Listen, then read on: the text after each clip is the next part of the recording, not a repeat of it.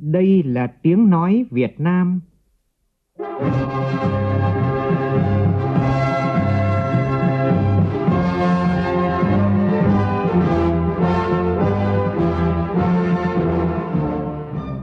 là tiếng nói Việt Nam phát thanh từ Hà Nội, thủ đô nước Cộng hòa xã hội chủ nghĩa Việt Nam.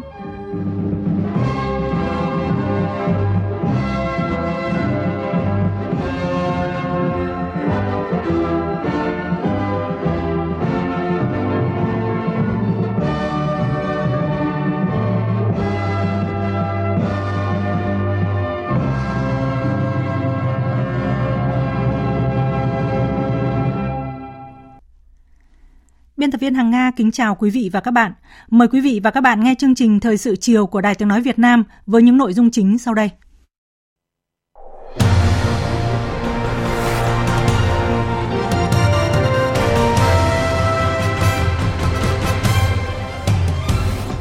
Thủ tướng Phạm Minh Chính dự hội nghị cấp cao kỷ niệm 50 năm quan hệ ASEAN-Nhật Bản. Thủ tướng Chính phủ yêu cầu các bộ ngành địa phương tiếp tục thực hiện quyết liệt, kịp thời, hiệu quả các giải pháp thúc đẩy thị trường bất động sản, phát triển an toàn, lành mạnh và bền vững. Ủy ban Nhân dân tỉnh Lào Cai yêu cầu làm rõ những bất thường trong bữa ăn bán trú vùng cao tại trường phổ thông dân tộc bán trú tiểu học Hoàng Thu phố 1, huyện Bắc Hà. Trong phần tin thế giới, đụng độ ở thủ đô Manila giữa quân đội chính phủ và lực lượng nổi dậy khiến 7 người thiệt mạng. Giá rét đang bao trùm nhiều nước khu vực Đông Bắc Á, có nơi nhiệt độ xuống dưới âm 12 độ C làm đảo lộn cuộc sống người dân. Ấn Độ cam kết sẽ đưa người lên mặt trăng vào năm 2040.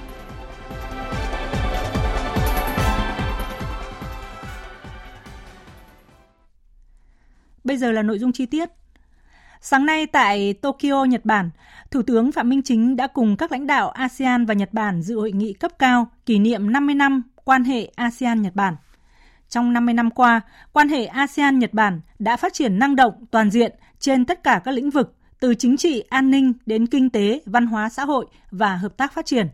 Hai bên đã nâng cấp quan hệ đối tác chiến lược năm 2003 và lên đối tác chiến lược toàn diện vào tháng 9 vừa qua. Phóng viên Vũ Khuyên đưa tin từ Tokyo, Nhật Bản. Tại hội nghị, lãnh đạo hai bên đã kiểm điểm quá trình hợp tác, đánh giá cao những thành tựu và đóng góp của quan hệ ASEAN-Nhật Bản vào sự phát triển của mỗi bên, cũng như đóng góp vào hòa bình, ổn định và phát triển trong khu vực. Trên cơ sở đó, hai bên trao đổi đề ra phương hướng hợp tác trong thời gian tới, đưa quan hệ phát triển thực chất hiệu quả hơn nữa, tương xứng với tầm vóc quan hệ đối tác chiến lược toàn diện mới thiết lập, mang lại lợi ích thiết thực cho người dân.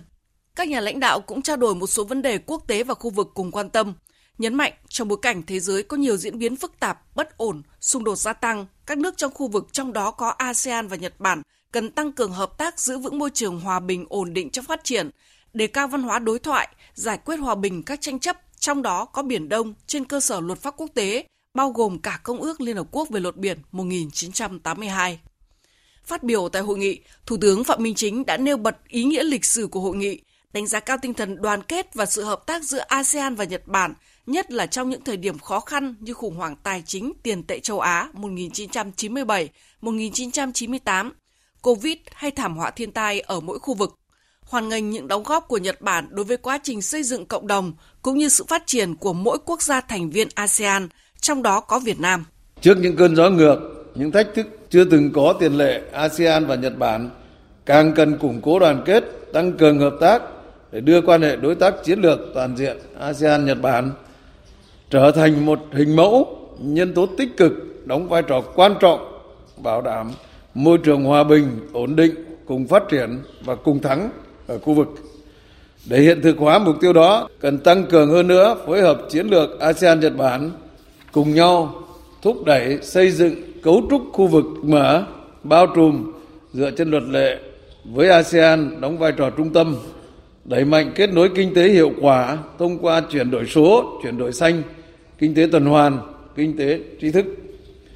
Cùng nghiên cứu triển khai một số dự án hợp tác cụ thể, kết nối chặt chẽ tầm nhìn của Nhật Bản và tầm nhìn ASEAN, Ấn Độ Dương, Thái Bình Dương tự do, rộng mở. Thủ tướng đã gợi mở đề xuất những phương hướng lớn cho phát triển quan hệ ASEAN-Nhật Bản trong thời gian tới, trong đó đề nghị ASEAN và Nhật Bản cần tăng cường hơn nữa phối hợp chiến lược, cùng nhau thúc đẩy xây dựng cấu trúc khu vực mở, bao trùm dựa trên luật lệ với ASEAN đóng góp vào vai trò trung tâm. Mong muốn Nhật Bản tiếp tục có tiếng nói và hành động ủng hộ mạnh mẽ, ủng hộ lập trường chung của ASEAN về Biển Đông. Thủ tướng nhấn mạnh, hai bên cần tăng cường đầu tư cho nhân tố con người, bởi con người là chủ thể, là mục tiêu, là động lực và là nguồn lực cho sự phát triển nói chung và sự phát triển của quan hệ ASEAN-Nhật Bản nói riêng. Dành ưu tiên đầu tư thích đáng cho các hoạt động giao lưu nhân dân, nhất là thanh niên, sinh viên, trao đổi giáo dục, văn hóa nghệ thuật, hợp tác địa phương, lao động, thể thao, du lịch. Theo đó, hoan nghênh các sáng kiến và cam kết mới được Thủ tướng Nhật Bản công bố tại hội nghị. Thủ tướng cũng đề nghị hai bên tăng cường kết nối về kinh tế thương mại, triển khai hiệu quả Hiệp định Đối tác Kinh tế Toàn diện ASEAN-Nhật Bản sửa đổi và các hiệp định thương mại hai bên cùng là thành viên, mở rộng hợp tác cho các lĩnh vực mới, nhất là đổi mới sáng tạo, chuyển đổi số, kinh tế xanh, kinh tế tuần hoàn và nông nghiệp thông minh, đưa các lĩnh vực này trở thành động lực tăng trưởng mới, sức sống mới cho hợp tác kinh tế ASEAN-Nhật Bản thời gian tới. Đặc biệt, Thủ tướng đề nghị Nhật Bản tích cực hỗ trợ các nước thuộc tiểu vùng Mekong ứng phó hiệu quả với các thách thức an ninh phi truyền thống, sớm khởi động lại cơ chế hợp tác Mekong. Đề nghị Nhật Bản tích cực hỗ trợ các nước ASEAN thuộc tiểu vùng sông Mekong ứng phó hiệu quả các vấn đề biến đổi khí hậu, phòng ngừa và ngăn chặn thiên tai dịch bệnh. Theo đó, đề nghị Nhật Bản sớm cùng các nước tiểu vùng sông Mekong khởi động lại cơ chế hợp tác sông Mekong, ưu tiên thúc đẩy các chương trình dự án hỗ trợ phát triển bền vững cho các nước tiểu vùng sông Mekong với tinh thần không để ai bỏ lại phía sau. Sự phát triển của các nước tiểu vùng sẽ đóng góp tích cực cho ASEAN và đối tác chiến lược toàn diện ASEAN-Nhật Bản phát triển ngày càng sâu rộng và bền vững, lấy tin cậy chính trị làm nền tảng, hợp tác kinh tế làm động lực và lấy giao lưu nhân dân làm trung tâm. Tôi tin tưởng rằng con thuyền ASEAN-Nhật Bản sẽ vượt qua mọi thách thức, tiếp tục rẽ sóng, vươn xa trong 50 năm tới và xa hơn nữa. Kết thúc hội nghị, các nhà lãnh đạo đã thông qua tuyên bố tầm nhìn về quan hệ hữu nghị và hợp tác ASEAN-Nhật Bản, đối tác tin cậy, và kế hoạch triển khai tuyên bố tầm nhìn làm cơ sở để triển khai quan hệ đối tác chiến lược toàn diện ASEAN-Nhật Bản thời gian tới. Tại phiên thảo luận về đối tác từ trái tim đến trái tim qua các thế hệ, với chủ đề gợi mở, gần gũi, tương đồng về văn hóa xã hội, giao lưu nhân dân mật thiết giữa các nước ASEAN và Nhật Bản qua nhiều thế hệ, Thủ tướng Phạm Minh Chính cho rằng đây là một chủ đề rất có ý nghĩa. Thủ tướng nhấn mạnh việc chúng ta dành ưu tiên cao cho quan hệ đối tác từ trái tim đến trái tim, đầu tư thích đáng cho các hoạt động giao lưu nhân dân, nhất là thanh niên sinh viên, trao đổi giáo dục, văn hóa nghệ thuật, hợp tác địa phương, lao động, thể dục thể thao là điều có ý nghĩa hết sức quan trọng, giúp tăng cường hiểu biết, tin cậy lẫn nhau, vun đắp tình cảm gắn bó các dân tộc của chúng ta. Đó cũng chính là sự đầu tư cho nhân tố con người là chủ thể, là trung tâm, là động lực, là nguồn lực, là mục tiêu cho sự phát triển nói chung và sự phát triển của quan hệ ASEAN-Nhật Bản nói riêng. Thủ tướng đề nghị đẩy mạnh các hoạt động hợp tác văn hóa xã hội, giao lưu nhân dân giữa hai bên phải được phục hồi mạnh mẽ hơn nữa sau đại dịch COVID-19. Đặc biệt, Thủ tướng cũng hoan nghênh nhiều hoạt động đã được tổ chức chào mừng 50 năm hợp tác hữu nghị ASEAN-Nhật Bản và hơn 500 hoạt động rất có ý nghĩa kỷ niệm 50 năm thiết lập quan hệ ngoại giao Việt Nam-Nhật Bản. Trong đó, đặc biệt ấn tượng là giao lưu giữa các thế hệ trẻ và giao lưu văn hóa giữa hai nước. Tôi cũng đánh giá cao tuyên bố tầm nhìn chung về quan hệ hữu nghị và hợp tác ASEAN-Nhật Bản và kế hoạch triển khai sẽ được các nhà lãnh đạo thông qua tại hội nghị lần này, trong đó đối tác từ trái tim đến trái tim qua các thế hệ là một trong 3 trụ cột với các chương trình hoạt động đa dạng, phong phú, thúc đẩy hơn nữa chương trình chuyển đổi số để kết nối trái tim đến trái tim. Tôi đề nghị Nhật Bản ưu tiên tăng cường hỗ trợ đào tạo nguồn nhân lực, nhất là cán bộ quản lý cấp chiến lược, nhân lực chất lượng cao về khoa học công nghệ cho các nước ASEAN. Mở rộng các chương trình học bổng, trong đó có học bổng tiếng Nhật cho sinh viên các nước ASEAN. Tạo thuận lợi cho cộng đồng người Việt Nam và các nước ASEAN tại Nhật Bản sinh sống, học tập và làm việc, tiếp tục đơn giản hóa và tiến tới sớm miễn thị thực nhập cảnh cho công dân các nước ASEAN. Theo Thủ tướng, kể từ khi có học thuyết Fukuda, các thế hệ lãnh đạo nhân dân ASEAN và Nhật Bản đã không ngừng vun đắp cho quan hệ hữu nghị và hợp tác giữa hai bên. Giờ đây, nhiệm vụ của chúng ta là cụ thể hóa các quan hệ từ trái tim đến trái tim trở thành quan hệ từ hành động đến hành động và từ cảm xúc đến hiệu quả với các dự án, chương trình, kế hoạch hợp tác thiết thực cụ thể để khuôn khổ đối tác chiến lược toàn diện ASEAN-Nhật Bản với nền tảng vững chắc như núi Phú Sĩ và cơ hội hợp tác rộng lớn như Biển Đông thực sự đi vào cuộc sống, mang lại lợi ích thiết thực hơn nữa cho người dân và đóng góp tích cực hiệu quả vào hòa bình, hợp tác và phát triển ở khu vực và trên thế giới. Thưa quý vị và các bạn, nhân dịp dự hội nghị cấp cao ASEAN-Nhật Bản, Thủ tướng Phạm Minh Chính đã gặp Thủ tướng Thái Lan Srettha Thavisin, Tổng thống Philippines Bongbong Marcos, gặp Quốc vương Brunei Hassanal Bolkiah, Thủ tướng Nhật Bản Kishida và Thủ tướng Malaysia Anwar Ibrahim. Tổng hợp sau đây của phóng viên Vũ Khuyên. Hai bên bày tỏ hài lòng về sự phát triển tốt đẹp của quan hệ láng giềng hữu nghị và đối tác chiến lược Việt Nam-Thái Lan, nhất trí phối hợp thực hiện hiệu quả chương trình hành động triển khai quan hệ đối tác chiến lược tăng cường Việt Nam-Thái Lan giai đoạn 2022-2027, sớm đưa kim ngạch thương mại đạt mục tiêu 25 tỷ đô la Mỹ thông qua tạo thuận lợi hơn nữa cho thị trường hàng hóa, tăng cường hợp tác trong lĩnh vực hai bên có tiềm năng và thế mạnh, trong đó có hợp tác xuất khẩu gạo, chú trọng triển khai sáng kiến ba kết nối trên cơ sở đảm bảo lợi ích và cùng có lợi, tập trung vào các lĩnh vực như chuyển đổi số, chuyển đổi xanh và kinh tế tuần hoàn, phấn đấu đưa quan hệ hai nước lên tầm cao mới. Hai bên cũng nhất trí tăng cường hợp tác quốc phòng an ninh, trao đổi thông tin trong đấu tranh với các loại tội phạm xuyên biên giới. Hai thủ tướng cũng nhất trí về việc tăng cường đoàn kết và thống nhất trong ASEAN, thúc đẩy hợp tác tiểu vùng Mekong, ủng hộ lập trường chung của ASEAN về vấn đề Biển Đông cũng như các vấn đề khu vực quốc tế cùng quan tâm.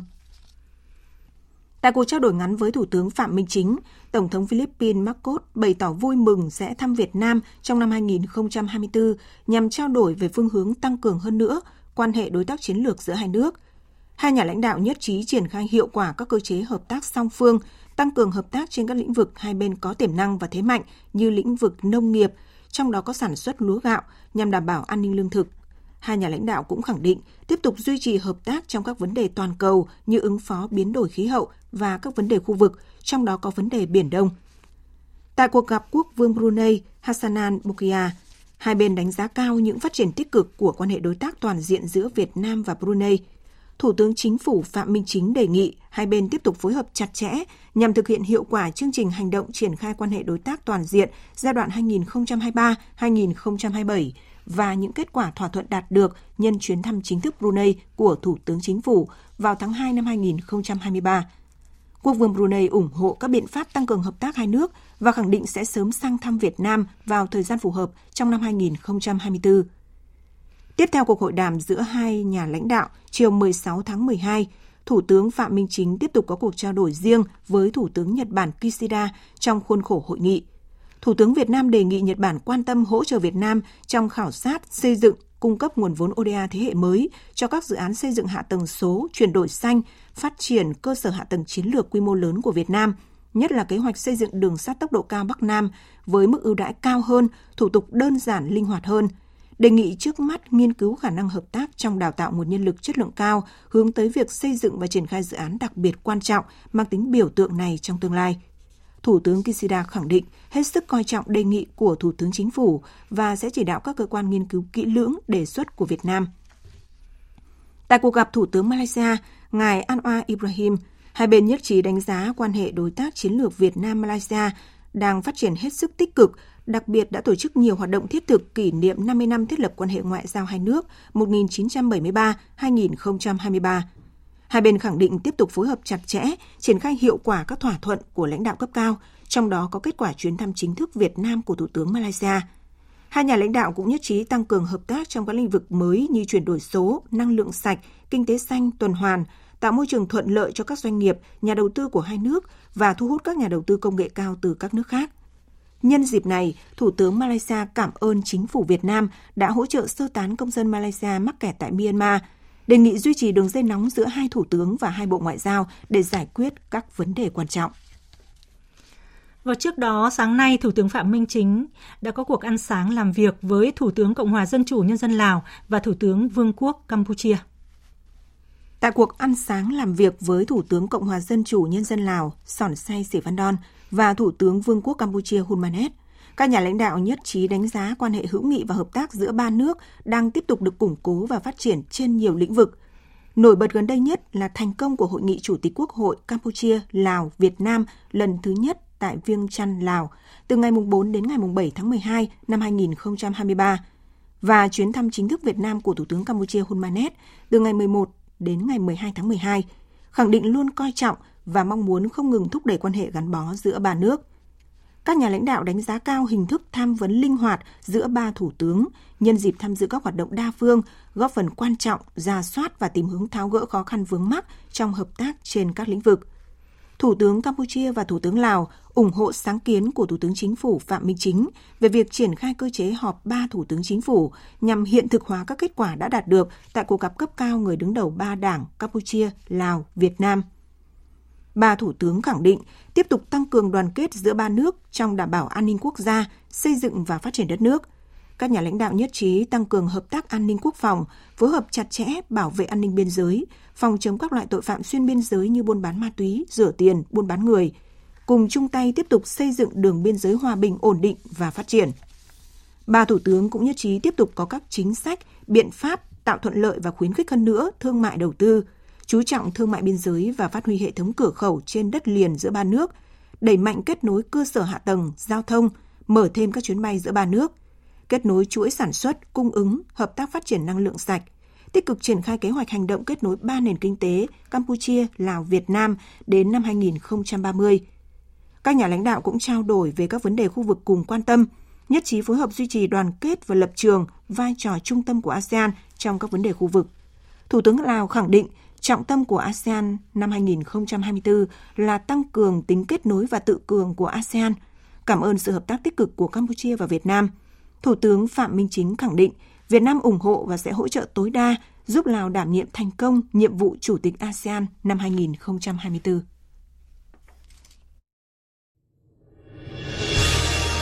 Đưa nghị quyết Đại hội 13 của Đảng vào cuộc sống. Hiện thực hóa khát vọng Việt Nam hùng cường, hạnh phúc.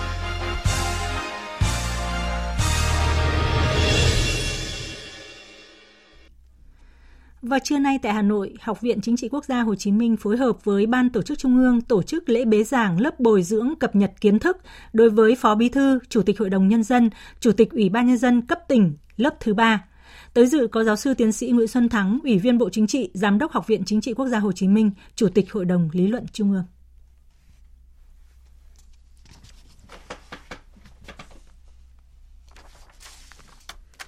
Thưa quý vị và các bạn, trên cơ sở thực hiện 3 đột phá chiến lược và 7 nhiệm vụ trọng tâm về phát triển nguồn nhân lực, trọng tâm là nâng cao chất lượng nhân lực, khu vực nông nghiệp, nông thôn, vùng đồng bào dân tộc thiểu số và xây dựng đội ngũ cán bộ, công chức, viên chức các cấp, các ngành đáp ứng yêu cầu, nhiệm vụ. Tỉnh Yên Bái đã và đang triển khai nhiều giải pháp để đào tạo, bồi dưỡng đội ngũ cán bộ một cách bài bản, có trọng tâm, trọng điểm, đáp ứng nhu cầu thực tiễn và góp phần xây dựng tỉnh Yên Bái xanh, hài hòa, bản sắc và hạnh phúc.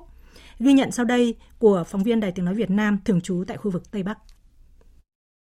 Là cơ sở đào tạo lý luận chính trị của tỉnh Yên Bái, trung bình mỗi năm, trường chính trị tỉnh Yên Bái mở từ 4 đến 6 lớp trung cấp lý luận chính trị tập trung và không tập trung cho hàng trăm học viên là cán bộ đương chức hoặc quy hoạch chức danh lãnh đạo quản lý của Đảng, chính quyền, Mặt trận Tổ quốc và các đoàn thể chính trị xã hội ở xã phường thị trấn cũng như ban sở ngành, đơn vị trên địa bàn tỉnh. Sau đào tạo, nhiều cán bộ đã phát huy tốt năng lực sở trường tại nơi công tác. Anh Nguyễn Văn Toán, công chức văn hóa xã hội xã Phan Thanh, huyện Lục Yên là một ví dụ.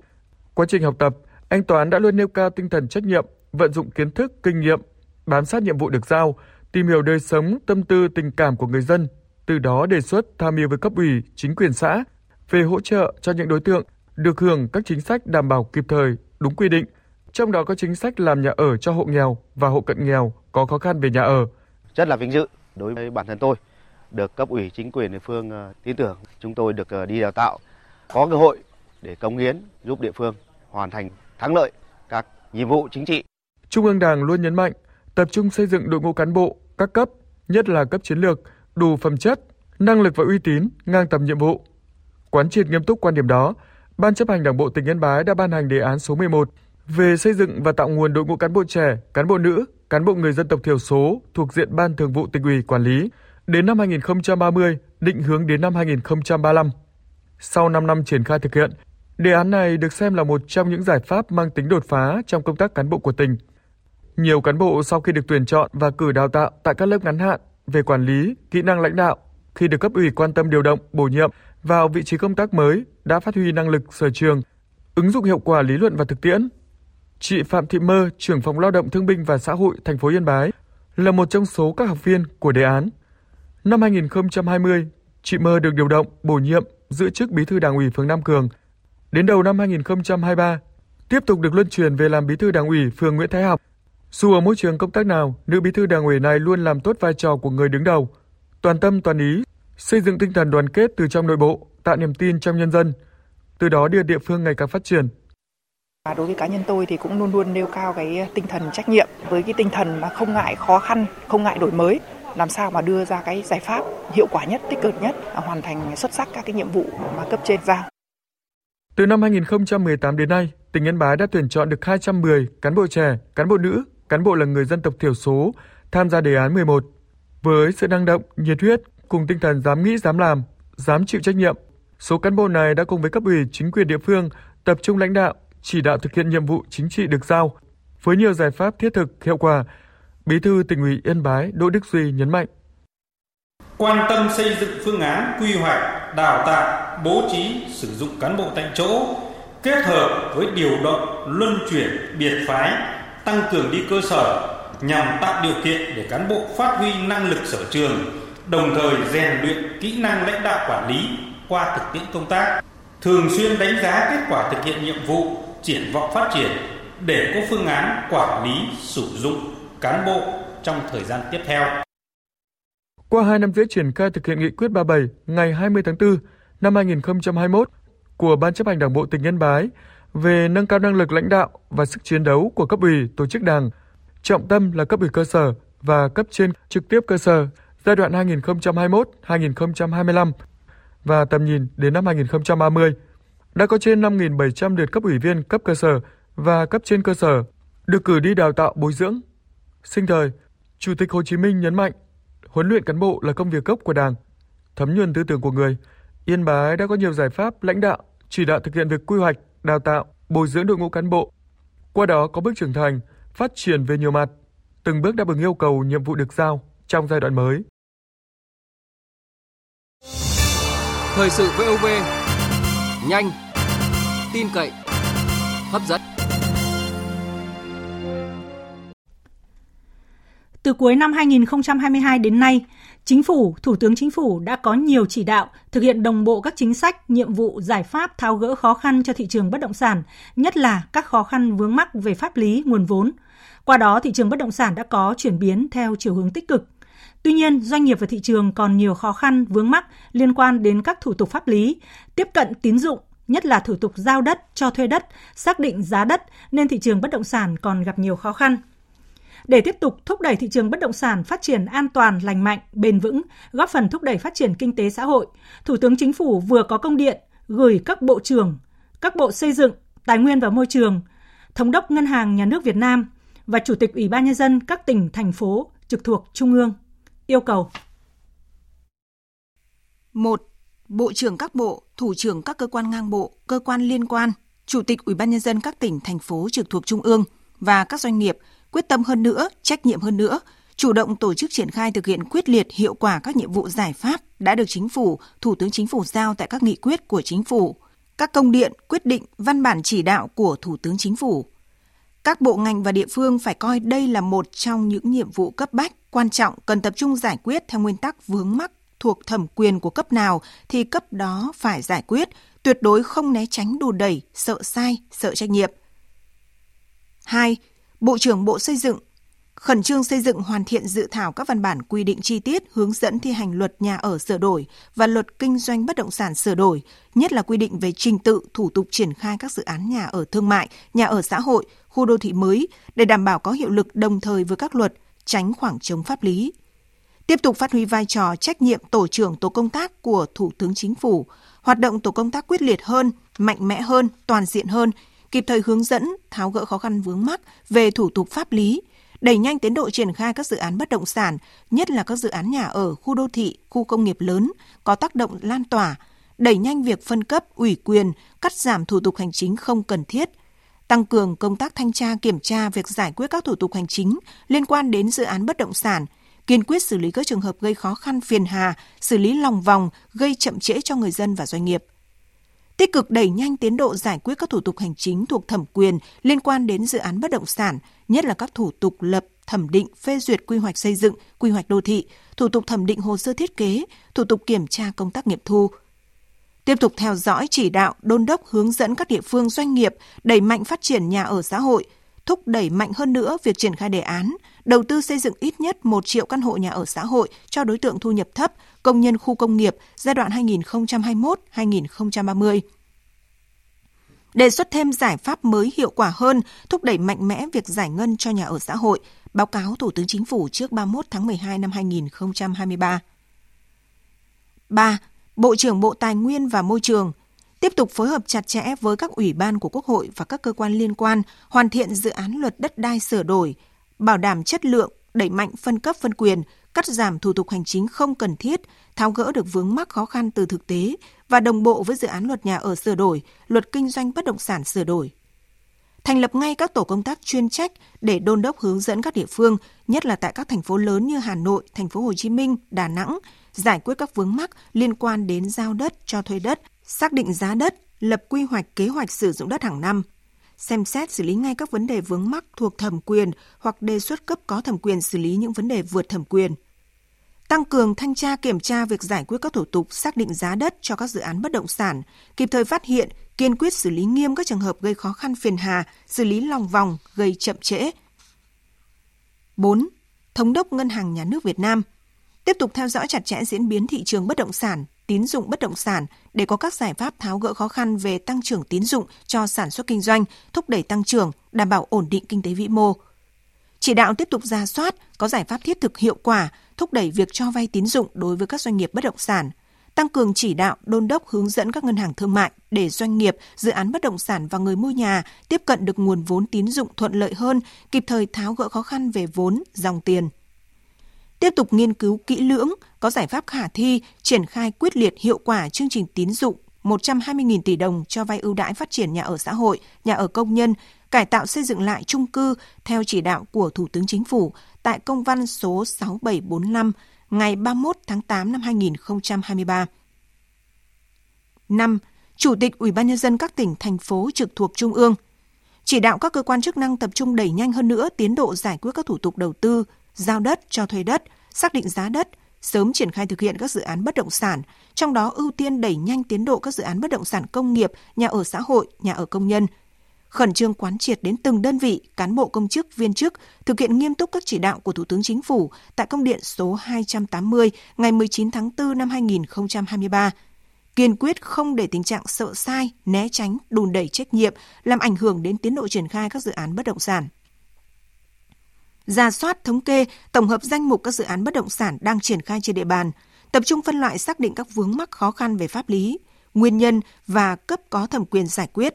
Chỉ đạo các cơ quan chức năng tập trung xử lý dứt điểm và xem xét quyết định ngay các vướng mắc thuộc thẩm quyền, nhất là các vướng mắc về giao đất, cho thuê đất, xác định giá đất cụ thể.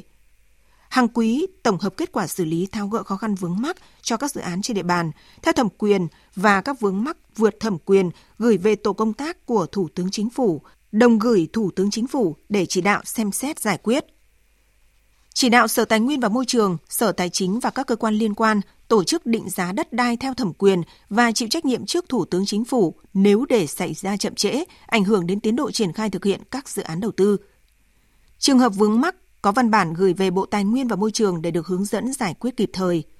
Đẩy nhanh việc lập, phê duyệt các quy hoạch, nhất là quy hoạch xây dựng, quy hoạch đô thị làm cơ sở để triển khai các dự án, nhất là các dự án nhà ở thương mại có giá hợp lý, trong đó lưu ý quy hoạch phát triển các dự án nhà ở xã hội, nhà ở công nhân. Công khai giới thiệu quỹ đất đầu tư xây dựng nhà ở xã hội, công bố công khai danh mục các dự án bất động sản phải lựa chọn chủ đầu tư theo hình thức đấu thầu để các doanh nghiệp có đầy đủ thông tin, chủ động nghiên cứu, đăng ký tham gia, đề xuất đầu tư một cách công khai minh bạch. Tập trung triển khai thực hiện có hiệu quả đề án, đầu tư xây dựng ít nhất 1 triệu căn hộ nhà ở xã hội cho nhóm đối tượng giai đoạn 2021-2030 và chương trình tín dụng 120.000 tỷ đồng cho các dự án xây dựng nhà ở xã hội, nhà ở cho công nhân, cải tạo xây dựng lại chung cư. Nếu có vướng mắc về pháp lý thuộc thẩm quyền của ai, cơ quan nào thì đề xuất cấp đó và người có trách nhiệm xử lý. 6. Giao đồng chí Phó Thủ tướng Trần Hồng Hà, đồng chí Bộ trưởng Nguyễn Thanh Nghị chịu trách nhiệm chỉ đạo đôn đốc kiểm tra báo cáo Thủ tướng Chính phủ việc thực hiện công điện. 7. Giao Văn phòng Chính phủ theo dõi tổng hợp, đôn đốc kiểm tra và đề xuất xử lý các vướng mắc hoặc sai phạm. Thủ tướng Chính phủ đề nghị các bộ ngành địa phương, cơ quan có liên quan, theo chức năng nhiệm vụ thẩm quyền được giao, chủ động tích cực thực hiện quyết liệt, hiệu quả hơn nữa các nhiệm vụ được giao tại công điện này. Đội ngũ doanh nhân với xây dựng, phát triển và bảo vệ Tổ quốc trong tình hình mới. Đây là chủ đề của hội thảo khoa học do Học viện Chính trị Quốc gia Hồ Chí Minh phối hợp với Liên đoàn Thương mại và Công nghiệp Việt Nam tổ chức vào sáng nay tại Hà Nội. Phóng viên Lại Hoa đưa tin. Tại hội thảo, các chuyên gia nhà khoa học thảo luận hướng đến xây dựng đội ngũ doanh nhân Việt Nam thực sự lớn mạnh về số lượng, chất lượng, có kiến thức, trình độ, có ý thức công dân, trách nhiệm xã hội và tinh thần dân tộc, có bản lĩnh vững vàng, khả năng hội nhập cao để mỗi doanh nhân luôn nhận thức rõ vai trò của mình trong khối đại đoàn kết toàn dân tộc dưới sự lãnh đạo của Đảng vì mục tiêu dân giàu, nước mạnh, dân chủ, công bằng, văn minh. Bên cạnh yêu cầu các doanh nhân nhận thức sâu sắc về pháp luật, cần sự vào cuộc quyết liệt mạnh mẽ hơn nữa của các bộ ngành địa phương trong việc xóa bỏ mọi rào cản, định kiến, tạo điều kiện thuận lợi, nâng đỡ cho khát vọng làm giàu chân chính của mỗi người dân nói chung, mỗi doanh nhân Việt Nam nói riêng. Phó giáo sư tiến sĩ Nguyễn Viết Thảo, Ủy viên Hội đồng Lý luận Trung ương, đề nghị. Vấn đề sống còn đặt ra cho doanh nhân Việt Nam nói riêng cũng như nền kinh tế của Việt Nam nói chung, đó là xác định cho nó trúng lợi thế cạnh tranh. Chúng ta đã có hơn một lần xác định không trúng lợi thế cạnh tranh, cho nên là chịu chết không làm gì thành được các mũi nhọn công nghiệp hóa, hiện đại hóa Việt Nam, lợi thế cạnh tranh của từng doanh nghiệp trên từng lĩnh vực của toàn bộ đội ngũ doanh nghiệp doanh nhân Việt Nam trong một cái thế giới nhất thể hóa, toàn cầu hóa hiện nay là gì? Sáng nay tại Hà Nội diễn ra phiên họp chuyên đề công tác ngoại giao văn hóa và thông tin đối ngoại, ngoại giao công chúng trong kỷ nguyên số. Phiên họp nằm trong khuôn khổ Hội nghị Ngoại giao lần thứ 32, là dịp để đại diện các bộ ngành, các cơ quan sứ quán Việt Nam tại nước ngoài thảo luận về cơ chế chính sách và cách thức huy động nguồn lực trong công tác ngoại giao văn hóa trong thời gian tới. Phản ánh của phóng viên Anh Thư. Phát biểu khai mạc phiên họp, Thứ trưởng Ngoại giao Lê Thị Thu Hằng nhấn mạnh, trong bối cảnh thế giới hiện nay với nhiều sự thay đổi nhanh chóng, công nghệ truyền thông phát triển cùng với nhu cầu ngày càng cao của đất nước hướng tới tăng cường sức mạnh mềm của Việt Nam, công tác ngoại giao văn hóa ngày càng có vai trò quan trọng. Việt Nam đang nỗ lực thúc đẩy công tác ngoại giao văn hóa, tuyên truyền thông tin đối ngoại, góp phần quảng bá, tôn vinh hình ảnh đất nước tới bạn bè quốc tế và liên tục đổi mới để tận dụng sự phát triển của cuộc cách mạng 4.0. Tuy nhiên, chặng đường phía trước vẫn còn nhiều thách thức. Thẳng thắn nhìn nhận là bên cạnh những cái thành tựu như vậy thì việc triển khai còn có những hạn chế về cả khách quan, về chủ quan. Do đó thì chúng ta cũng cần phải phát huy hơn nữa trí tuệ tập thể để tạo ra những cái chuyển biến tích cực hơn trong cái công tác ngoại giao văn hóa cũng như là thông tin đối ngoại. Ngày nay thì các nước lại tăng cường ứng dụng công nghệ số trong triển khai ngoại giao công chúng, sử dụng các phương tiện truyền thông mới như mạng xã hội, trí tuệ nhân tạo. Thực tiễn triển khai ngoại giao công chúng trên thế giới sẽ là cơ sở để cho chúng ta tham khảo và xây dựng một cái ngoại giao công chúng mang đậm cái bản sắc của Việt Nam. Tại phiên họp, đại diện các sứ quán, lãnh sự quán Việt Nam tại nước ngoài chia sẻ kinh nghiệm của các nước như Canada, Phần Lan, Trung Quốc về ngoại giao công chúng trên nền tảng số. Trong khi đó, các bộ ngành và tổ chức cũng đánh giá thực tiễn triển khai thông tin đối ngoại, phân tích khó khăn, rút ra bài học cho Việt Nam. Về các khuyến nghị nhằm huy động nguồn lực, nâng cao chất lượng sản phẩm số, quảng bá hình ảnh Việt Nam, ông Trần Nhất Hoàng, Phó Cục trưởng Cục Hợp tác Quốc tế, Bộ Văn hóa, Thể thao và Du lịch cho biết. Chúng ta có đầy đủ những câu chuyện hay của kể cả người Việt trên khắp thế giới và chúng ta có rất nhiều nguồn lực. Tuy nhiên, chúng ta chưa biết cách tổng kết với nhau để kể một câu chuyện Việt Nam tổng quan thật là mới. Đưa ra một số kiến nghị, thì cái kiến nghị thì chúng ta cũng có những cái hình ảnh chuẩn, thông tin chuẩn. Thứ hai là chúng ta phải thay đổi tư duy, nhà nước không thể làm hết được, thì bây giờ phải lôi những cái KOL, những cái người có vai trò, những cái tổ chức chúng ta tham gia vào cái công việc này thì chắc chắn là chúng ta sẽ có hiệu quả. Và cuối cùng là không thể tránh khỏi sự tham gia vào cái thế giới AI. Tại phiên họp, đại diện các bộ ngành, các cơ quan sứ quán Việt Nam tại nước ngoài cũng đã thảo luận về cơ chế, chính sách và cách thức huy động nguồn lực trong công tác ngoại giao văn hóa trong thời gian tới, qua đó thúc đẩy hơn nữa ngoại giao công chúng trong kỷ nguyên số. Lần đầu tiên, một cuộc thi ảnh và video về đề tài quyền con người ở Việt Nam mang tên Việt Nam Hạnh Phúc Happy Việt Nam năm 2023 được Bộ Thông tin và Truyền thông tổ chức theo hình thức trực tuyến thông qua nền tảng quảng bá hình ảnh Việt Nam https://vietnam.vn. Sau 4 tháng phát động, cuộc thi đã thu hút được hơn 7.000 tác phẩm, ảnh và video tham dự từ các tác giả trong nước và quốc tế. Ban tổ chức đã lựa chọn được gần 30 tác phẩm tiêu biểu xuất sắc nhất để trao giải và 70 tác phẩm ảnh, 14 tác phẩm video được trưng bày tại triển lãm. Lễ khai mạc triển lãm và công bố giải thưởng cuộc thi sẽ được tổ chức trang trọng vào lúc 19 giờ ngày 19 tháng 12 tới đây tại Nhà hát lớn Hà Nội. Một chương trình khám sàng lọc bệnh ung thư phổi và các bệnh lý về phổi quy mô lớn đang được triển khai. Và hôm nay, chương trình chuyển đổi số về sức khỏe phổi, khám sàng lọc bệnh ung thư phổi và các bệnh lý về phổi đã diễn ra tại phố đi bộ Trần Nhân Tông, Hà Nội. Chương trình do Hội Thầy thuốc trẻ Việt Nam tổ chức. Phóng viên Nguyên Nhung thông tin. Cái kết quả điện tim của chú thì hiện tại là bình thường. Và cái đo Từ 8 giờ sáng, rất nhiều người đã được bác sĩ thăm khám sức khỏe, được siêu âm, chụp X-quang phát hiện bệnh. Chương trình khám sàng lọc ứng dụng công nghệ cao do các bác sĩ của các bệnh viện thực hiện. Với các hoạt động khám tổng quát, chụp X-quang, siêu âm, điện tim, điện tâm đồ, kiểm tra đường huyết, xét nghiệm tiểu đường, mỡ máu, được người dân đánh giá cao. Tôi đo được huyết áp và lấy máu để thử. Thế bây giờ chờ để chụp phổi, còn về siêu âm nữa. Tôi rất ủng hộ cái chương trình này. Xin cảm ơn nhà nước quan tâm đến nhân dân. Khi mà mình kiểm tra được cái sức khỏe của mình thì nếu có bệnh ý, thì mình sẽ chữa trị nó sớm hơn thì nó sẽ tốt hơn. Tôi thấy các bạn ở đây thì cũng rất là nhiệt tình, tư vấn từ bàn đầu tiên hướng dẫn. Cô đang chờ đây để siêu âm. Phục vụ cho dân thế này là quá tốt đấy. Giờ mà đến viện thì xếp hàng nó hơi đông. Nhà nước lại có cái chương trình tổ chức cho mọi người thế này thì quá là hoan nghênh. Đây là chương trình khám miễn phí nhằm phát hiện kịp thời các trường hợp có khả năng mắc bệnh ung thư phổi và các bệnh lý nguy hiểm về phổi, hỗ trợ can thiệp, chăm sóc và điều trị kịp thời, hạn chế thấp nhất nguy cơ tử vong, nguy cơ ảnh hưởng đến các hoạt động chức năng, giảm chức năng và sức khỏe, góp phần bảo đảm an sinh xã hội, nâng cao chất lượng cuộc sống của người dân.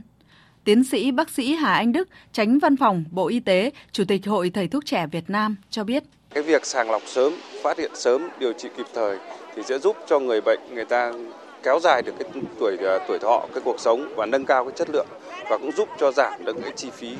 mà xã hội phải gánh chịu. Việc sàng lọc lần này Hội Thầy thuốc trẻ chúng tôi muốn đưa ra đó là phải có một cái quy trình cho nó chuẩn, giúp cho làm nào mà chi phí thấp nhất, hiệu quả cao nhất, người bệnh được hưởng lợi và cán bộ y tế cũng làm đúng được cái quy trình, phát hiện được những ca bệnh để đưa đi điều trị kịp thời.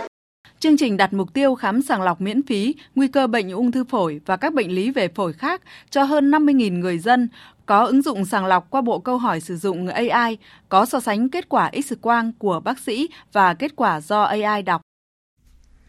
Những năm qua, cùng với nhiệm vụ bảo vệ vững chắc chủ quyền an ninh biên giới, giúp nhân dân phát triển kinh tế, xóa đói giảm nghèo, lực lượng bộ đội biên phòng tỉnh Thanh Hóa còn triển khai nhiều chương trình ý nghĩa nhằm nâng bước trẻ em nghèo vùng biên được đến trường và nuôi dưỡng ước mơ. Ghi nhận của phóng viên Sĩ Đức. Em Lương Thị Yến Nhi, học sinh lớp 8A trường phổ thông dân tộc bán trú trung học cơ sở Nam Mèo, huyện Quan Sơn, tỉnh Thanh Hóa, là học sinh có hoàn cảnh đặc biệt khó khăn. Mẹ mất sớm, bố rơi vào vòng lao lý, đứng trước nguy cơ phải nghỉ học. Cán bộ chiến sĩ đồn biên phòng cửa khẩu quốc tế Nam Mèo đã huy động đóng góp từ lương để hỗ trợ Yến Nhi 500.000 đồng trên tháng để tiếp sức cho em đến trường. Các chú đội biên phòng thỉnh thoảng cũng xuống thăm và động viên, cho cố gắng học tập tốt và phấn đấu nỗ lực hết mình để hoàn thành được ước mơ trở thành bác sĩ. Còn em Bùi Thị Uyên, học sinh lớp 9 cũng không giấu nổi niềm vui, niềm xúc động khi biết tin được đồn biên phòng cửa khẩu quốc tế Nam Mèo nhận hỗ trợ theo chương trình nâng bước em tới trường. Được sự giúp đỡ của các chú đội biên phòng, thành tích học tập của cháu đang được tiến bộ và học tập tốt hơn trước. Và cháu rất cảm ơn đến các chú bộ đội biên phòng đã hỗ trợ cháu trong lúc cháu gặp khó khăn. Không chỉ hỗ trợ sinh hoạt hàng tháng, lực lượng biên phòng Thanh Hóa còn phối hợp với nhà trường, với chính quyền địa phương, nhất là hội phụ nữ ở các thôn bản để hỗ trợ về tinh thần vật chất cho các cháu, giúp các cháu học sinh có điểm tựa về tinh thần vươn lên trong cuộc sống. Thầy Nguyễn Văn Dương, hiệu trưởng trường phổ thông dân tộc bán trú trung học cơ sở Nam Mèo, huyện Quan Sơn cho biết. Trong những cái năm qua thì nhà trường nhận được cái tình cảm của đồn biên phòng đồng hành cùng với nhà trường trong cái chương trình nâng bước em đến trường, giúp đỡ các cháu mà có hoàn cảnh gia đình khó khăn, không đủ điều kiện để tham gia đến trường đi học thì được cái sự nâng bước em đến trường của đồn biên phòng thì các cháu đã được đến trường và tham gia học tập đầy đủ và đạt được cái kết quả tốt. thấu hiểu khó khăn của con em đồng bào vùng biên nhằm chung tay hỗ trợ các em tiếp tục con đường học tập. Từ năm 2016, thì Bộ Tư lệnh Bộ đội Biên phòng đã triển khai thực hiện chương trình nâng bước em tới trường. Đối tượng thụ hưởng chương trình là các em học sinh khu vực biên giới, hải đảo có hoàn cảnh khó khăn. Theo đó, thì đến nay lực lượng biên phòng Thanh Hóa đã hỗ trợ cho 101 em học sinh có hoàn cảnh khó khăn. Nhận nuôi tại đồn biên phòng 9 cháu theo chương trình Con nuôi đồn biên phòng, Đại tá Hoàng Văn Hồng, Chính ủy Bộ Chỉ huy Bộ đội Biên phòng tỉnh Thanh Hóa cho biết. Đảng ủy Bộ Chỉ huy Bộ đội Biên phòng tỉnh chúng tôi sẽ tiếp tục chỉ đạo các cái đơn vị cơ sở thông báo và phối hợp với cấp ủy chính quyền địa phương, các cái nhà trường ở địa bàn để rà soát những các cái cháu có cái đủ các cái tiêu chuẩn để đưa vào hỗ trợ giúp đỡ. Là chúng tôi cũng chỉ đạo các cái đơn vị ở trên tuyến biên giới phối hợp với các cái lực lượng bảo vệ của nước bạn Lào lựa chọn tập trung vào các cái bản giáp biên, các cái bản kết nghĩa để lựa chọn các cái cháu của bên Lào cũng đưa vào cái chương trình hỗ trợ. Nâng bước em tới trường đã được Bộ đội Biên phòng Thanh Hóa thực hiện có hiệu quả, ít nhiều chắp cánh ước mơ, nâng bước các em học sinh trên hành trình đi đến tương lai, mở ra cơ hội cho các em vượt khó, vươn lên trong học tập và cuộc sống.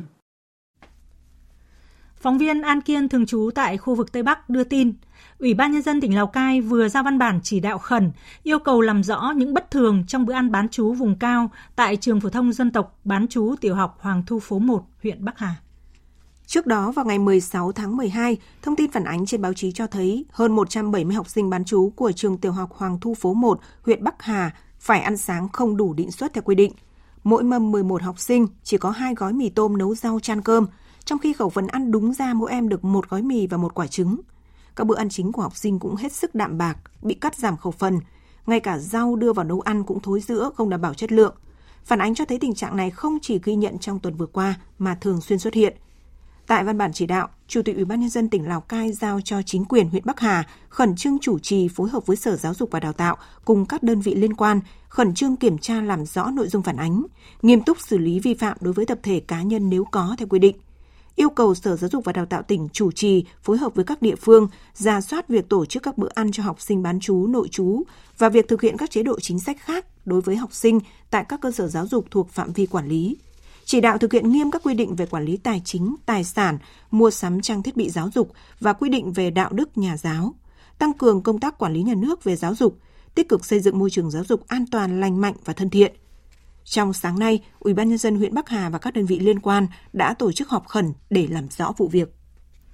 Vào hôm nay, Văn phòng Ban Chỉ huy Phòng chống thiên tai và tìm kiếm cứu nạn tỉnh Thừa Thiên Huế có thông tin tàu Gia Bảo 19 đã bị chìm vào sáng sớm nay trên vùng biển huyện Phú Lộc. Có 7 thuyền viên đã được cứu vớt, còn 2 thuyền viên hiện vẫn đang mất tích. Hiện tại, Trung tâm tìm kiếm cứu nạn hàng hải khu vực 2 đã điều động các tàu khẩn trương tìm kiếm các thuyền viên đang bị mất tích. Và tiếp theo đây là những thông tin thời tiết đáng chú ý. Trung tâm Dự báo Khí tượng Thủy văn Quốc gia cho biết, hiện nay ở khu vực Bắc và Trung Trung Bộ đã có mưa, mưa vừa, cục bộ có mưa to. Dự báo chiều và đêm nay, khu vực Quảng Trị đến Quảng Ngãi tiếp tục có mưa vừa, mưa to, có nơi mưa rất to, với lượng mưa từ 40 đến 80mm, có nơi trên 120mm. Từ ngày mai, mưa lớn có xu hướng giảm dần. Ngoài ra, trong ngày và đêm nay ở khu vực Quảng Bình và Bình Định đến Khánh Hòa có mưa rào và dông, cục bộ có mưa vừa, mưa to với lượng mưa từ 15 đến 30mm, có nơi trên 60mm. Đề phòng nguy cơ xảy ra lũ quét, sạt lở đất tại khu vực vùng núi và ngập úng các diện tích lúa, hoa màu tại các khu vực trũng thấp. Đề phòng mưa với cường độ lớn trong một thời gian ngắn gây ngập úng tại các khu đô thị. Trong mưa dông có khả năng xảy ra lốc, sét và gió giật mạnh. Chuyển sang phần tin quốc tế, tình hình Philippines đã có những diễn biến phức tạp khi một binh lính và 6 đối tượng tình nghi thuộc lực lượng nổi dậy vừa thiệt mạng trong một vụ đụng độ xảy ra vào sáng sớm nay ở phía nam thủ đô Manila. Khoảng 2 giờ sáng nay theo giờ địa phương, xảy ra cuộc đấu súng giữa các lực lượng chính phủ và nhóm gồm 14 phiến quân thuộc lực lượng nổi dậy tự xưng Quân đội Nhân dân mới. Cuộc đấu súng kéo dài 4 giờ tại thị trấn Balayan xảy ra trong lúc quân đội chính phủ thực hiện chiến dịch tấn công sau khi nhận được tin tình báo cho thấy lực lượng nổi dậy tự xưng Quân đội Nhân dân mới có âm mưu hành động. Cuộc đấu súng đã khiến 7 người thiệt mạng, trong đó có 1 quân nhân và 3 quân nhân khác bị thương. Quân đội Philippines vẫn đang truy tìm những thành viên còn lại của nhóm nổi dậy đang lẩn trốn. Lực lượng nổi dậy tự xưng Quân đội Nhân dân mới đã thực hiện các hoạt động chống chính phủ Philippines từ năm 1969, chủ yếu tổ chức các cuộc tấn công ở các khu vực nông thôn và đã nhiều lần đụng độ với quân đội. Nhóm này hiện có khoảng 2.000 thành viên. Về điểm nóng Gaza, nhiều khả năng trong những ngày tới, Israel sẽ tham gia đàm phán nhằm trao đổi con tin với lực lượng Hamas. Sau vụ bắn nhầm con tin mới đây, Thủ tướng Israel đang phải chịu áp lực rất lớn từ dư luận nước này. Biên tập viên Đài Tiếng Nói Việt Nam thông tin. Thủ tướng Israel dường như đã sẵn sàng hơn với lời kêu gọi từ các bên trung gian nhằm đạt được một thỏa thuận ngừng bắn mới, đồng thời trả tự do cho các tù nhân Palestine để đổi lấy các con tin bị giam giữ ở Gaza. Thông tin được đưa ra sau khi người đứng đầu cơ quan tình báo Israel David Barrier gặp Thủ tướng Qatar Anthony ở châu Âu mới đây trong nỗ lực khôi phục các cuộc đàm phán. Thủ tướng Israel ông Netanyahu cũng đã để ngỏ khả năng này. Nếu không bị áp lực quân sự, chúng tôi sẽ không thành công trong việc tạo ra một phác thảo dẫn đến việc trả tự do cho 110 con tin. Và chỉ có áp lực quân sự tiếp tục mới dẫn đến việc trả tự do cho tất cả các con tin của chúng tôi. Chỉ thị của tôi đối với nhóm đàm phán dựa trên điều này.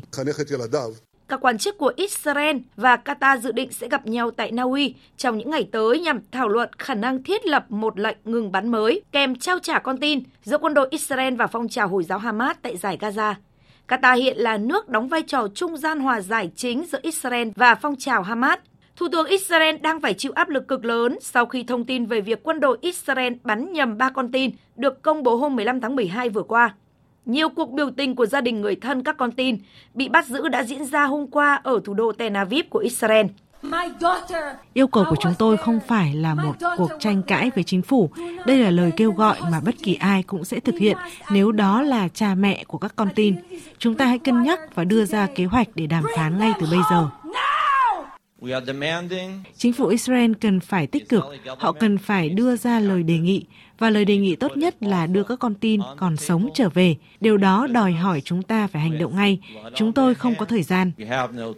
Cho đến nay vẫn còn khoảng 200 công dân Israel và người dân các quốc gia khác bị lực lượng Hamas bắt cóc sau vụ Hamas tấn công Israel ngày 7 tháng 10 vừa qua.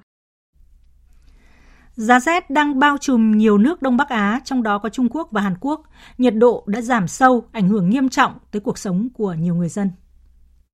Trung tâm Khí tượng Quốc gia Trung Quốc hôm nay tiếp tục duy trì cảnh báo màu cam về giá rét. Đây là mức cảnh báo nghiêm trọng nhất trong hệ thống cảnh báo 3 cấp. Có những nơi nhiệt độ xuống còn 2 độ C, một số người dân cho biết.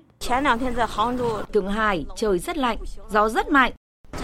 Trong những ngày lạnh giá như thế này, tôi đã phải mua thêm máy sưởi cho gia đình và hạn chế đi ra ngoài vì thời tiết quá lạnh. Trung tâm Khí tượng Quốc gia Trung Quốc đã kêu gọi chính quyền địa phương đề phòng thời tiết lạnh giá, khuyến cáo người dân giữ ấm và có các biện pháp bảo vệ cây trồng vật nuôi. Các quan chức cũng kêu gọi đảm bảo mạng lưới giao thông và lưới điện hoạt động an toàn, thông suốt, tối ưu hóa lực lượng và nguồn lực cứu hộ. Hàn Quốc phải hứng chịu đợt lạnh và tuyết rơi dày tại nhiều địa phương. Sáng nay, Ban Quản lý Sân bay Quốc tế Jeju đã yêu cầu hủy 10 chuyến bay xuất phát từ đảo nghỉ mát cùng tên. Khuyến cáo về đợt rét đậm cũng được đưa ra tại các địa phương bao gồm Seoul, Busan, Daejeon và Daegu. Khuyến cáo được ban bố khi nhiệt độ thấp nhất vào buổi sáng ghi nhận ở mức âm 12 độ C trong hơn 2 ngày liên tiếp, hoặc khi nhiệt độ giảm hơn 10 độ C xuống âm 3 độ C. Dự kiến năm nay, Campuchia có thể xuất khẩu gần 700.000 tấn gạo và bán được giá tốt, song có thể thiếu gạo để xuất khẩu trong quý 1 năm tới. Nhóm phóng viên Văn Đỗ và Tuấn Anh, thường trú tại Campuchia, đưa tin. Ông Somsaron, Chủ tịch Hội đồng Liên đoàn Lúa Gạo Campuchia dự đoán, giá gạo năm 2024 sẽ tiếp tục tăng, trong khi Campuchia có thể thiếu gạo xuất khẩu trong quý 1 năm 2024. Sản lượng lúa thu hoạch trong thời gian từ tháng 1 đến tháng 3 là không đủ để xuất khẩu. Như vậy, chúng ta không hy vọng xuất khẩu gạo sẽ tăng mạnh trong quý 1, nhưng chúng ta hy vọng vào quý 2, vì khi đó chúng ta thu hoạch vụ mùa và lượng gạo xuất khẩu sẽ tăng. Giá lúa trong nước cũng sẽ tăng vì giá gạo tăng. Tuy nhiên, sự chênh lệch giá giữa lúa và gạo vẫn rất cao. Từ tháng 1 cho đến tháng 11 năm 2023, Campuchia xuất khẩu gần 600.000 tấn gạo, trị giá hơn 420 triệu đô la Mỹ. Trong đó, Trung Quốc là thị trường nhập khẩu gạo lớn nhất với 198.761 tấn, tiếp theo là các nước châu Âu, Đông Nam Á và châu Phi. Ấn Độ cam kết sẽ đưa người lên mặt trăng vào năm 2040. Bộ trưởng Dầu mỏ và Khí đốt Ấn Độ Hardeep Singh Puri đã khẳng định như vậy với báo chí. Phóng viên Phan Tùng, thường trú tại Ấn Độ, đưa tin. Quan chức Ấn Độ cho biết, việc tàu du hành Chandrayaan-3 thám hiểm thành công bề mặt mặt trăng chỉ là khởi đầu của một quá trình. Ấn Độ đặt mục tiêu trở thành một quốc gia phát triển vào năm 2047. Dự án Gaganyaan đã cho thấy khả năng chinh phục vũ trụ của con người và Ấn Độ hứa hẹn đưa con người lên mặt trăng vào năm 2040. Ấn Độ đã khởi động sứ mệnh không gian Gaganyaan nhằm đưa các nhà du hành nước này vào vũ trụ.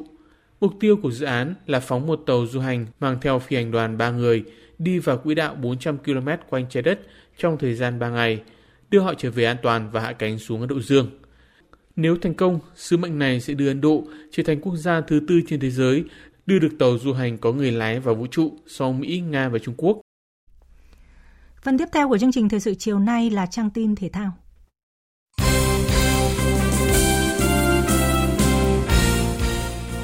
Quý vị và các bạn thân mến, trận cầu tâm điểm vòng 6 V-League 2023-2024 giữa Thể công Viettel và Hà Nội FC sẽ diễn ra vào lúc 19h15 hôm nay, 17 tháng 12 trên sân vận động Hàng Đẫy, thành phố Hà Nội.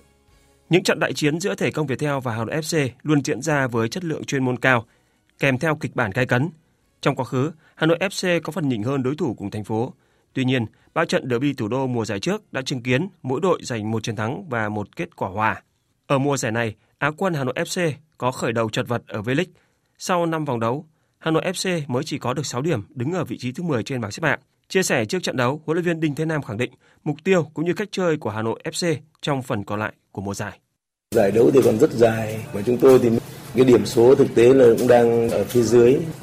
Chúng tôi còn phải phân đấu nhiều qua từng trận. Sau khi một thời gian rất dài là đội đây chơi 3 phòng ngự, có thể trong tương lai là tôi sẽ sử dụng đội 4 phòng ngự. Bây giờ tôi cũng thích chơi 4 phòng ngự nhiều hơn thì sẽ có số lượng người trên tấn công nhiều hơn thì nó cũng sẽ gây được cái áp lực cho đối phương nhiều hơn. Trong khi đó, Thể công Viettel cũng chỉ có được 8 điểm và đứng thứ 8 trên bảng xếp hạng. Theo huấn luyện viên Thạch Bảo Khanh, mùa giải này đội bóng nào cũng mạnh và Thể công Viettel luôn thi đấu với 200% sức mạnh. Tôi nghĩ là đội bóng nào ở V-League cũng mạnh, đội bóng nào ở V-League chúng tôi cũng phải chơi với 200% sức lực của mình. Bóng đá cần phải có áp lực, nếu không có áp lực thì không có được cái sự phấn đấu cũng như là không có động lực. Tôi nghĩ là áp lực thì đem đến cái động lực cho các cầu thủ của chúng tôi. Sau những gì cả hai đội đã thể hiện, có thể nhận định trận derby thủ đô sẽ diễn ra rất căng thẳng mà phần thắng có lẽ sẽ chỉ dành cho đội bóng nào biết cách tận dụng các cơ hội trong 90 phút thi đấu. Còn vào chiều qua 16 tháng 12, với chiến thắng 1-0 trên sân Tự Do trước câu lạc bộ Đồng Tháp trong trận đấu sớm nhất vòng 7 giải hạng nhất quốc gia 2023-2024, câu lạc bộ Huế đã có lần đầu tiên tận hưởng niềm vui dẫn đầu bảng xếp hạng. Tuy nhiên, chỉ sau đó 2 giờ, SHB Đà Nẵng đã đánh bại câu lạc bộ Long An với tỷ số đậm 5-2 để lấy lại ngôi đầu từ câu lạc bộ Huế. Cũng trong chiều ngày 16 tháng 12, PVF Công an Nhân dân cho thấy sự trở lại đáng ghi nhận khi tiếp tục có được chiến thắng tối thiểu 1-0 trên sân nhà trước đối thủ Trường Tươi Bình Phước để có 10 điểm, tạm vươn lên vị trí thứ 3 trên bảng xếp hạng. Nằm trong chương trình thi đấu của đội tuyển quốc gia trong năm 2024, Liên đoàn xe đạp mô tô thể thao Việt Nam quyết định đăng ký cho đội tuyển xe đạp Việt Nam tham dự giải Tour ở Thái Lan. Đây là giải đấu thường niên do Liên đoàn xe đạp Thái Lan tổ chức, nằm trong hệ thống thi đấu của Liên đoàn xe đạp thế giới, có tính điểm trong bảng xếp hạng UCI. Chính vì thế, giải quy tụ nhiều các đội nữ hàng đầu châu lục. Dự kiến, cuộc đua xe đạp Tour of Thái Lan gồm 3 chặng diễn ra từ ngày 8 cho đến ngày 10 tháng 4 năm 2024. Mới đây, giải cử tạ vô địch quốc gia 2023 đã khởi tranh tại Thành phố Hồ Chí Minh. Tham dự giải là những vận động viên nổi bật từng giành nhiều thành tích cao tại các giải trong nước và quốc tế như Trịnh Văn Vinh, Nguyễn Trần Anh Tuấn, Hoàng Thị Tâm, Phạm Đình Thi, Phạm Thị Hồng Thanh, Hoàng Thị Duyên. Với Hoàng Thị Duyên, nữ lực sĩ này đang muốn khẳng định mình ở hạng 59 kg. Cử tạ thì em nghĩ là em sẽ thể hiện một cái gì tốt nhất, nhưng mà còn cử đẩy thì em muốn phá được cái kỷ lục mà hiện tại em đang nắm giữ. Sáng nay 17 tháng 12 theo giờ Hà Nội, tại giải La Liga, câu lạc bộ Barca đến làm khách trên sân của Valencia với hy vọng tìm lại cảm giác chiến thắng sau 2 trận thua liên tiếp trên mọi đấu trường. Tuy nhiên, Barca khởi đầu không ấn tượng trước Valencia. Sau hiệp 1 không có bàn thắng, đội khách bất ngờ vươn lên dẫn trước ở đầu hiệp 2 bằng bàn thắng của Felix. Sau khi bị thủng lưới, Valencia dồn lên tấn công mạnh mẽ. Nỗ lực của họ cũng được đền đáp bằng bàn thắng ở phút 70 để cân bằng tỷ số 1-1. Những phút còn lại, Barca là đội chủ động chơi nhanh và dồn ép đội chủ nhà. Tuy nhiên, không có thêm bàn thắng nào được ghi và chấp nhận bị chia điểm.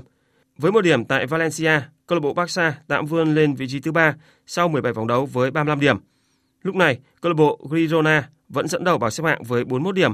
và Real Madrid xếp thứ 2 với 39 điểm. Dự báo thời tiết. Mời quý vị và các bạn nghe tin bão gần Biển Đông, cơn bão Zlawat. Hiện nay, một cơn bão có tên quốc tế là Zlawat đang hoạt động ở vùng biển phía đông nam miền nam Philippines. Hồi 13 giờ hôm nay, vị trí tâm bão ở vào khoảng 7,8 độ Vĩ Bắc, 128,6 độ Kinh Đông trên vùng biển phía đông nam miền nam Philippines. Sức gió mạnh nhất vùng gần tâm bão mạnh cấp 8, tức là từ 62 đến 74 km/h, giật cấp 10, di chuyển theo hướng Tây khoảng 20 km/h.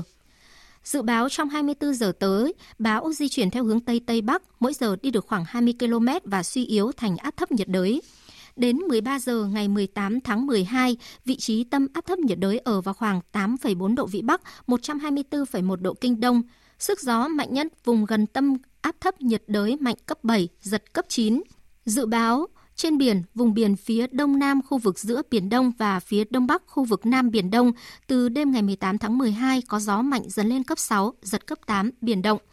Vùng biển phía đông nam khu vực giữa Biển Đông và phía đông bắc khu vực Nam Biển Đông, sóng biển cao từ 2 đến 3 mét. Tiếp theo là dự báo thời tiết chi tiết cho các khu vực trong cả nước đêm nay và ngày mai.